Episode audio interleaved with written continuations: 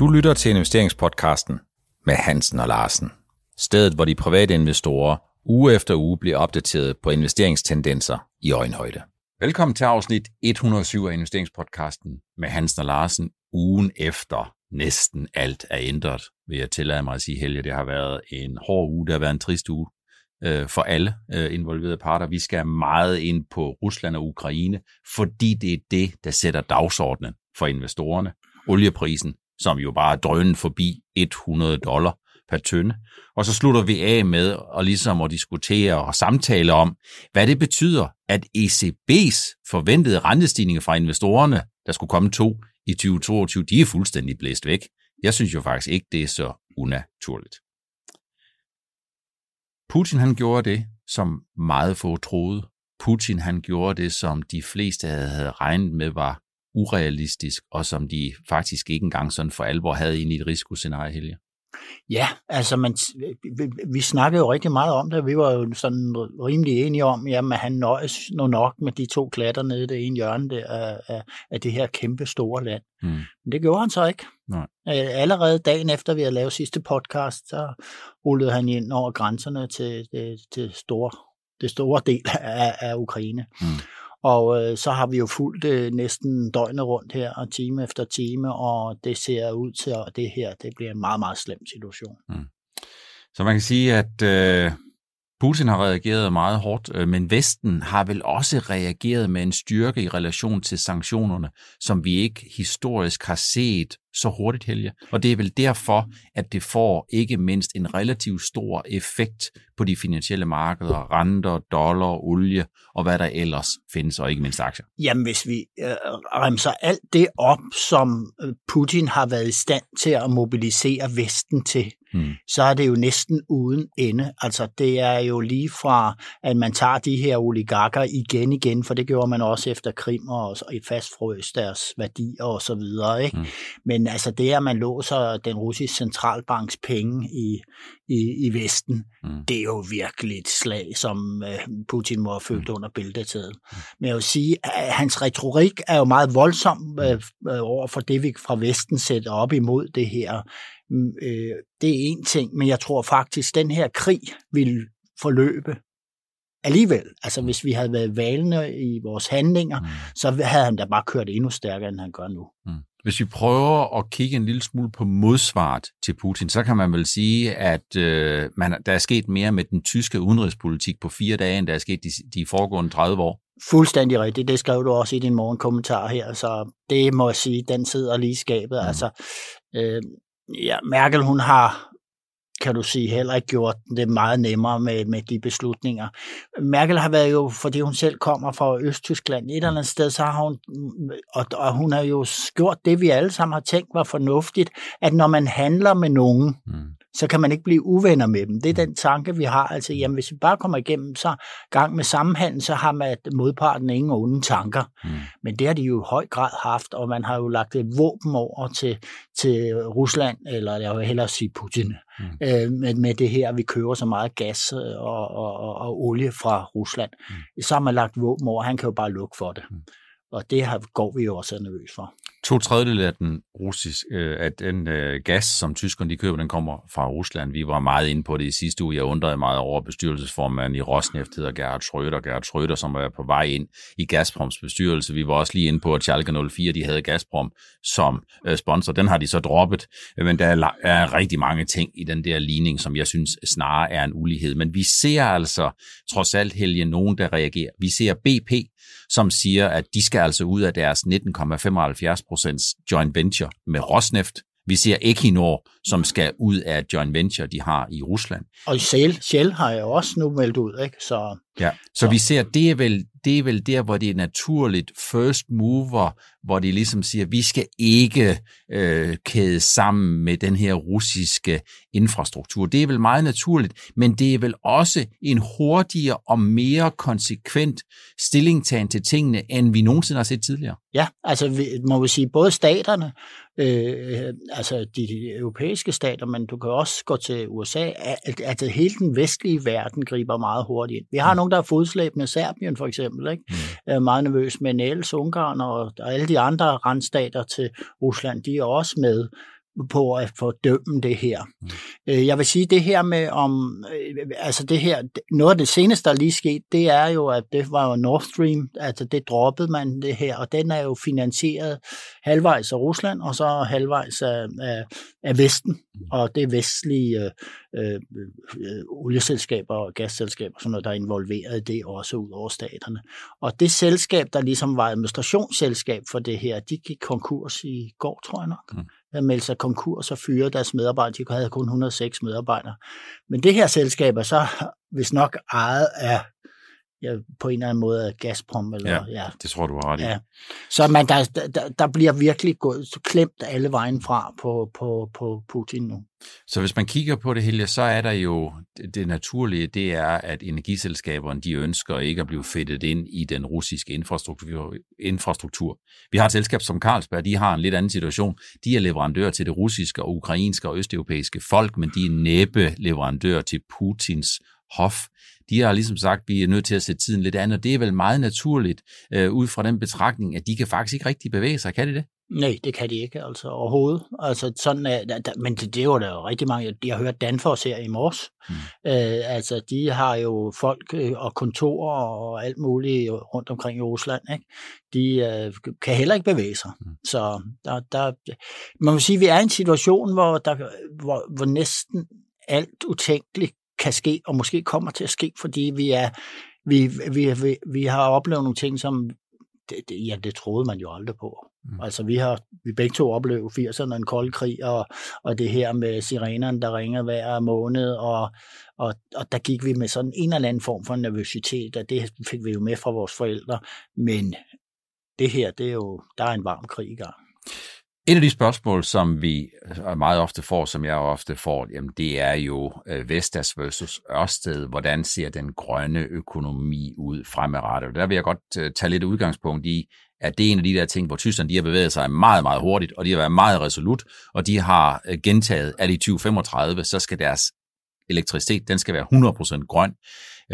og det ligger vel 100% til højre ben for Vestas. Det gør det. Altså, man, de er også glade for sol i Tyskland, skulle lige hilse at sige, men først og fremmest vindmøllerne er jo meget, meget interessant for, for tyskerne, fordi jeg tror, det der, vi har snakket om det før, hvorfor, du har altid sagt, hvorfor får vi ikke rullet den grønne omstilling ud hurtigere? Ja, jeg er forbavset over det ja, faktisk. men, men øh, jeg har hele tiden sagt, jamen det er sgu ikke så nemt, fordi der er altså så mange led, der skal igennem, hvis man skal have nogle vindmøller smækket op på et stykke landbrugsjord eller ude i havet, ude i havet, jamen så kan der gå et par år med, med at snakke frem og tilbage.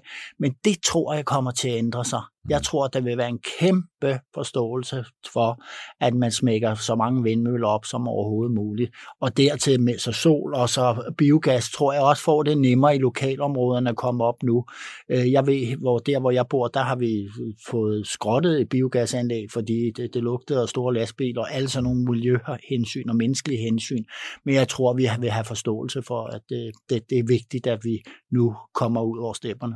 Så det handler jo både om forsyningssikkerhed, men det handler også om den grønne omstilling. Den grønne omstilling, jeg tror, der kommer til at blive sat ekstremt turbo på det. Gå ind og se på Nordnet-bloggen.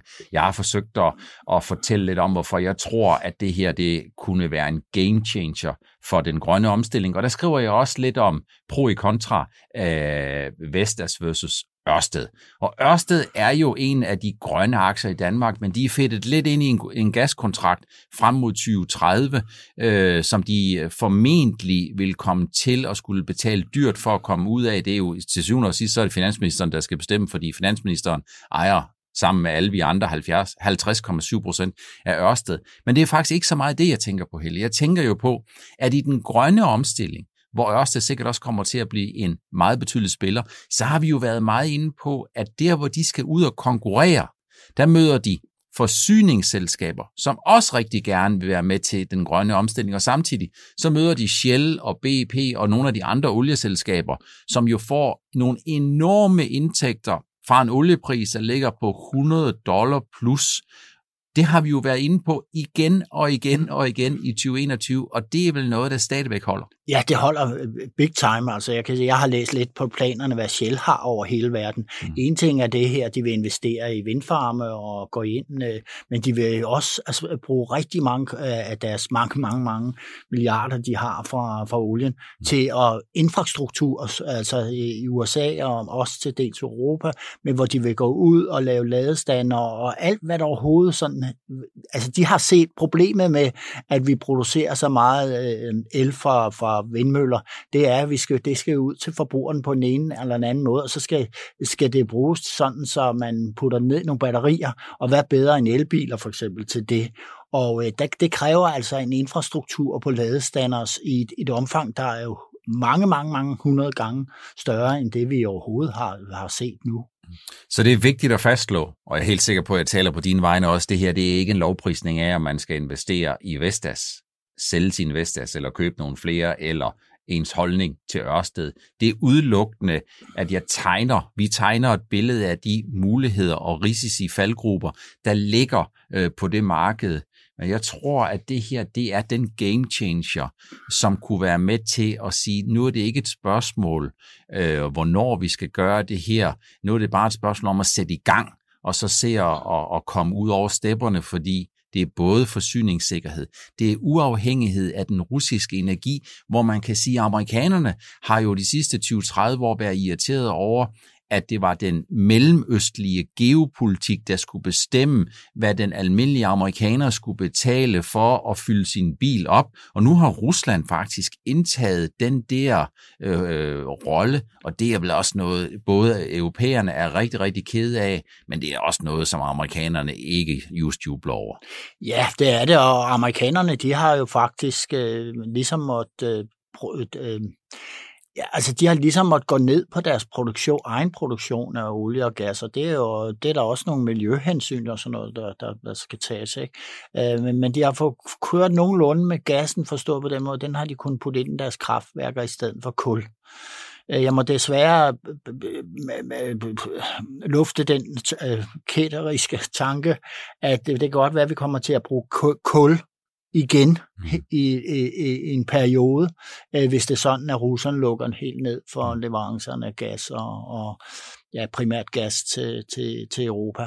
Så må man sige, at de her kraftværker, man har dernede, jamen det er begrænset, hvad man ellers kan fyre med, men kul kan man hurtigt omstille til.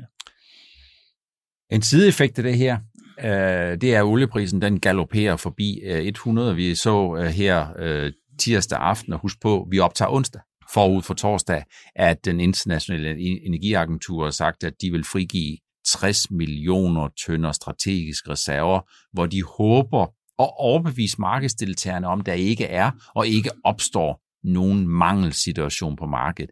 Men undskyld mig udtrykke, Helge, 60 millioner, det forslår jo som skrædder i helvede, når vi kigger på, at den daglige produktion og den daglige efterspørgsel er cirka 100 millioner tønder, og så kan man godt sige, at det er 60 procent øh, af en dag, men det er kun 2 procent af en måned, eller noget af den stil.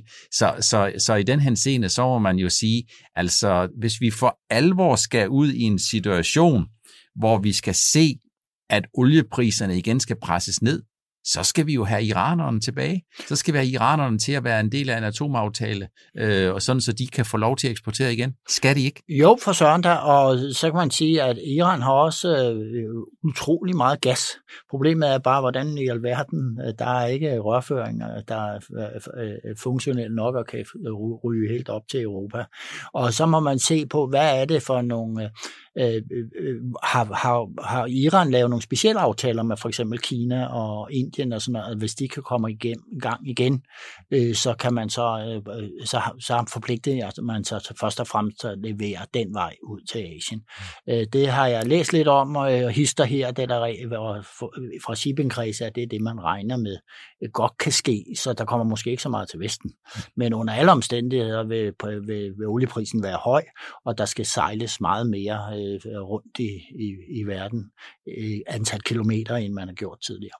Så man kan sige, konsekvensen af det der, Helge, det er, det er ikke sikkert, at olieprisen hedder 110 dollar, når vi mødes øh, igen i næste uge eller om tre måneder, men olieprisen, den vil i en overgangsperiode, som godt kan vare relativt længere, den vil være relativt meget højere end de fleste, de har det godt med, og end de fleste, de kunne forestille sig, simpelthen fordi der mangler den her fornemmelse for, at oliemarkedet er overforsynet, for at vi sådan for alvor kan få trykket priserne ned igen. Vi kan jo også komme i den situation, at der er nogen, der ser med så stor alvor på det, der sker, at man begynder at købe til lager. Og så har vi den situation, som vi havde på et tidspunkt med Contango, altså man bruger øh, øh tankskib til at fylde op på. Men det der med, det er meget naturligt, jeg ved, at min hustru derhjemme under det her, der er sket, så siger hun, skal vi ikke købe noget mere brænde? Så siger jeg, vi har det til næste vinter med. Jamen for en sikkerheds skyld, øh, så siger jeg, nej, det er måske en øh, dum idé ved du hvad, det er lige stedet 1000 kroner per rummeter. Mm. Okay, øh, på en uge. Ja. Så, så det er den situation, man kan være over hele verden, at man begynder måske at hamstre de der ting, der holder dig i live. Altså, det, du kan opvarme din huse og, og så videre, og fødevarer og alt muligt andre, ja, andet. Jeg så faktisk en mand nede på vores lokale tankstation, som fyldte sådan en plastikdunk op i sit bagagerum forleden aften, altså ud af, at på det i tanken, så stod han bare fyldt, flyttet pistolen fra den ene sted til det andet. Mhm. Det lyder farligt. Ja, det lyder farligt, og det er jo helt dumt at begive sig ud i, fordi at, øh, at vi mangler, det er jo ikke så akut med hensyn til benzin og olie, og det kan vi jo godt få leveret i, i rumtid fremover. Det er kun et spørgsmål om, hvor meget vi betaler for det. Men hamstringstendenserne kan ske på både det menneskelige niveau, øh, individniveau, og så i, i stater og firmaer osv. Men det, du lige nøjagtigt slår takstokken an på her, Helge, det er jo det modsatte af det, vi har set inden for det sidste år, hvor, der, hvor man har brugt af lagerne. Man har, man har ikke fået fyldt lagerne op, og det har jo gjort, at dem, der sejler med brændstof, tankskibs, øh, tankskibsaktierne, har haft det dårligt. Det ja, ja. er jo altid 0 eller 1. Enten er raterne høje, og aktiekurserne stiger, eller også er raterne lave, og der er ikke nogen, der ønsker at eje det, uanset hvor lave de egentlig er.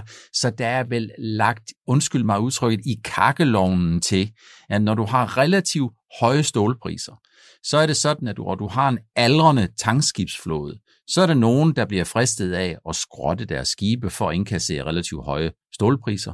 Der er relativt få skibe i ordre, og de skibe, der så er i ordre, de vil måske blive leveret i 23, 24, og dem, der så bliver nykontraherede, de vil måske blive leveret i 25, men de vil være relativt dyre, og det er jo fordi, de skal bruge det stål, som andre de skrotter.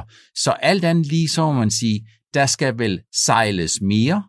Det, der skal sejles, det skal sejles længere. Vi har en reel udsigt til, at der kommer en mangelsituation på skibstonage det er vel det, man kunne kalde den form for den perfekte storm, for så vidt angår tankskibsaktierne. Ja, tankskib, og så kan vi også se på flydende gastankskib, gas-tankskib, ikke?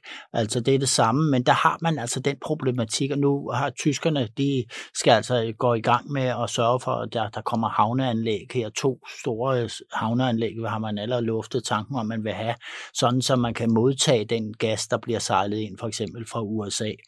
Og øh, der, det, det er jo problemet det her med, at øh, jamen, øh, det, det kan meget godt være, at der kunne blive efterspørgsel på at få sejlet noget, men, men øh, hvis man ikke har modtaget funktionerne i orden, ikke? så hele det her, for, for at få en løsning på den her øh, øh krise med, med, at man ikke vil handle med Rusland, olie og gas, det bliver svært.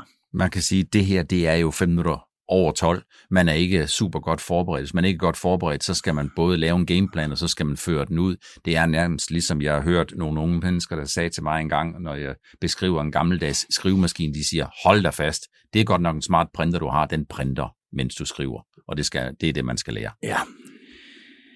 Hvis vi øh, kigger på det, der er sket inden for de sidste 8-10 dage, jamen så er der sket det, Helge, at nok stiger oliepriserne, nok stiger gaspriserne, nok stiger metalpriserne, nok stiger afgrødspriserne jo, fordi Rusland og Ukraine er nogle gigantiske globale eksportører ja, ja. og øh, producenter af hvede. Men det har altså ikke nogen effekt på renterne. Det er fordi investorerne de tager udgangspunkt i, at jo mere øh, de her prisstigninger de spiser af forbrugernes pengepunkt, jo mere kommer det til at have en indflydelse på det på, øvrige forbrug. På det øvrige forbrug, og det sænker aktiviteten. Og der var indiskonteret i sidste uge to rentestigninger fra ECB i 2022, de er fuldstændig blæst væk. Øh, og jeg tror da også, at man er begyndt at moderere forventninger til de amerikanske rentestigninger. Jeg kan se, husk på, det er onsdag, vi optager forud for torsdag og onsdag morgen, der ligger den amerikanske 10-årige rente, den er faldet ned til 1,73, 1,74, og den der, den var gået godt og grundigt på B2, men jeg skal love for, at det hurtigt uh, har ændret sig uh, i, i, igen. Vi har set dollaren, der stiger yderligere. 6,73 uh, øh, koster den, da vi gik ind i studiet her. Uh, renteforventningerne er nok lidt mere sticky i USA, der er nok lidt mere klister på de der renteforventninger. De ændrer sig nok knap så meget, fordi momentum er anderledes. Det er jo helt naturligt, Helge, fordi Rusland er tæt på Europa, sanktionerne kommer til at ramme Europa, og jeg kunne da godt faktisk være nervøs for, at vi kommer til at se en vækstrate i 2022, som bliver ekstremt meget nedjusteret. Ja, det kommer vi nok til. Ja, det kommer vi jo til, til Per. Det, det behøver vi jo faktisk ikke engang snakke så meget om, fordi, og jeg forudser også, der kan komme recessioner. Altså, det, det, jeg synes, det er rimelig alvorligt, det her. Øh, man ræber også sejlene på aktivitetsniveauer og sådan noget i sådan nogle krisetider. Ikke? Mm. Og, når, og det er sådan generelt øh, nye investeringer og alt muligt andet, man sætter bero, fordi man, fremtiden er usikker. Og, øh, og nyinvesteringer er jo en del af den vækst, en stor del af den vækst, som man, man kan forvente, vil ellers have forventet. Mm. Og de kommer nok ikke sådan i, i store mængder. Jeg skal love for, at der er sket noget. det er en grøn omstilling, så den, man, så må vi se, hvad den kan trække. Den grønne omstilling, jeg håber der på, at der er nogen, der vågner op og så ser kommer i gang. Ja.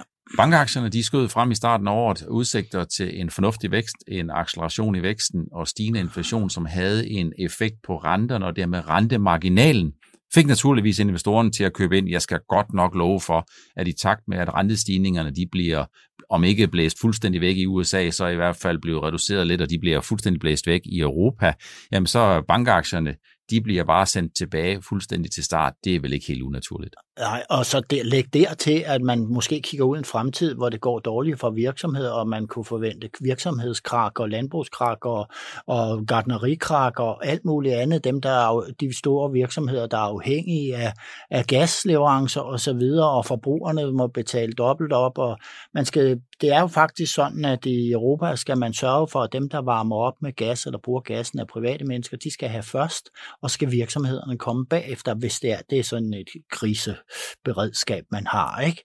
Så øh, bankerne ser jo ind i en usikker fremtid, øh, ligesom vi andre gør, og øh, så må man nok sige, ja, ja, men der er også rystelser i de finansielle systemer. De har investeret i aktier, de har investeret i obligationer. Mange af de her banker er jo også i, i Rusland. Øh, det, de trækker sig ud nu, og der, der har jo været lister i aviserne de senere dage, hvordan de har prøvet at sælge deres, deres russiske aktier. En del af dem er, er sluppet af med det og gjorde det allerede måske før banken, børsen lukkede over. Øh, eller også sælger de dem bagom til ingen verdens penge. Ikke? Så. Hvor meget af det her, tror du, Helge, er spekulation? Hvor meget er det investorpositionering, og hvor meget er drevet af risikopræmier? Og fordi vi ved jo, at de finansielle markeder altid er foran, når det drejer sig om at køre ud med risikosirenen. Vi ved, at øh, den sidste amerikanske recession eller den sidste økonomiske nedtur har været forudsagt 10, 20 eller 30 gange noget af den stil, og langt det meste, det ender jo heldigvis ikke helt så trist og helt så forfærdeligt, som man samtidig kunne få indtrykket af, hvis man bare kigger på finansielle størrelser. Men tror du, det sådan er, er balanceret det her, eller, eller, eller hvad er sådan dit take på det? Altså det, som vi nu ser, det er jo, og det har vi jo set i andre gange, hvor der har været krige, det er, at øh, der kommer et par hurtige reaktioner i starten, altså chok-effekten og panik, og man, øh, du, du er jo ekspert i at følge det her VIX-indeks, altså frygtens indeks, øh, og, og så se, hvordan det afspejler sig i kursreaktionerne. Men jeg vil sige, at der, der har været forbløffende ro på øh, mange steder her. På, der er jo nogle aktier, det her går hårdt ud over. Så, altså, man prøver at skille øh, skidt fra kanel, og så synes jeg, det er meget godt, at der, der ikke er mere panik på markedet derude. Men øh, som jeg sagde sidste gang, jamen øh, panikken, og vi også snakker om, der var ro på, forholdsvis ro på, så sagde jeg, at de skal bare skyde lige en gang over ind i, i det rigtige store øh, Ukraine. Mm. Og der kom jo også en mark, kæmpe markedsreaktion der, og så mm. rettede det sig siden. Tror du, Helge, allerede nu, at vi øh, kan udtale os om 2022? Tror du, at 2022 bliver et tabt år for så vidt angår aktier? Jeg tror det faktisk ikke endnu. Jeg tror, det er alt for tidligt, men... Så fik du da svaret, Per. men øh, jeg, jeg skal høre dig. Øh, jeg vil faktisk helst øh, undlade at svare, mm. men jeg vil sige, som i alle markeder, øh, så er der jo nogle muligheder, øh, og det kan reparere på, på, på kan du sige, på, på nogle positioner, som er meget udsatte i en situation som den her med krig i Europa. Ja. Øh, og det, så vil jeg jo sige, jamen, så må man jo tænke sig om som investor, og det er der jo rigtig mange, der gør. Ikke? Så der gynger karuseller i det her. Øh, Øh, jeg, jeg, vil, jeg vil, men hvordan det bliver på indeksniveau i 22, det vil jeg ikke spå om. Altså, forløbig synes jeg ikke, det ser så smart ud. For lige at slå det helt fast, øh, jeg husker jo, nogle ting husker man bedre end andet, og jeg husker min overskrift fra en morgenkommentar sidste torsdag. Det var der, vi udkom. Det var dagen efter, vi har optaget. Det er en trist dag i dag. Og det er jo det, vi er i. Så når det er sådan, vi snakker om finansielle størrelser, så er det også vigtigt at holde fast i. Det er altså vigtigere ting i, i livet end de finansielle størrelser, når det blæser sådan, som det gør. Og vores sympatier ligger jo øh, helt klart øh, ikke øh, i Rusland. Det øh, håber jeg da ikke, der er nogen, der kan være Lad os sige, den ligger, jeg, et af, jeg synes, jeg føler sig altid trang til at understrege, det, det, det har gjort flere gange i det her. Det er jo ikke Rusland, øh, Ukraine slås mod, det er Putin. Ja. Øh, fordi at det, det, landene er så forbundet familiemæssigt og alt, alt, alt muligt. Det er broderland, det er faktisk ligesom, at, som, at vi skulle gå ind i Sverige. Altså, det er sådan, man skal tænke det. Og det er jo så forfærdeligt det her. Og når vi sidder og snakker aktier og hvad, hvordan og hvorledes, så kan det også forekomme rigtig, rigtig ligegyldigt, når der er så mange menneskeliv på spil. Men vi gør det jo, fordi at øh, man må jo tage ansvar for, for det, man nu kan i en situation som det her. Og en af tingene, man det er jo at tage ansvar for sin økonomi og de her ting, øh, fordi jeg er helt overbevist om, at danskerne de står i kø for at donere og arbejde og hårdt for, for at hjælpe de her ukrainer. Og så det går mig til at gå, hvis vi får mange ukrainer her til, ligesom dengang vi fik mange ungar herop, de, de falder, finder på plads, og så kan de forhåbentlig rejse tilbage ret hurtigt igen til et land, som, hvor der måske hersker fred og ro.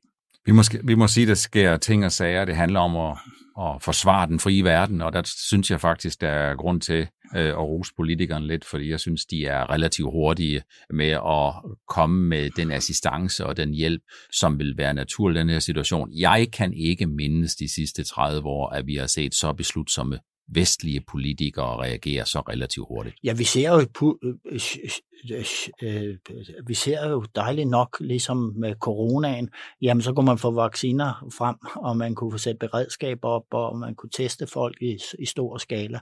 Altså man kan en masse i sådan nogle krigstider, så rykker vi tættere sammen. Mm.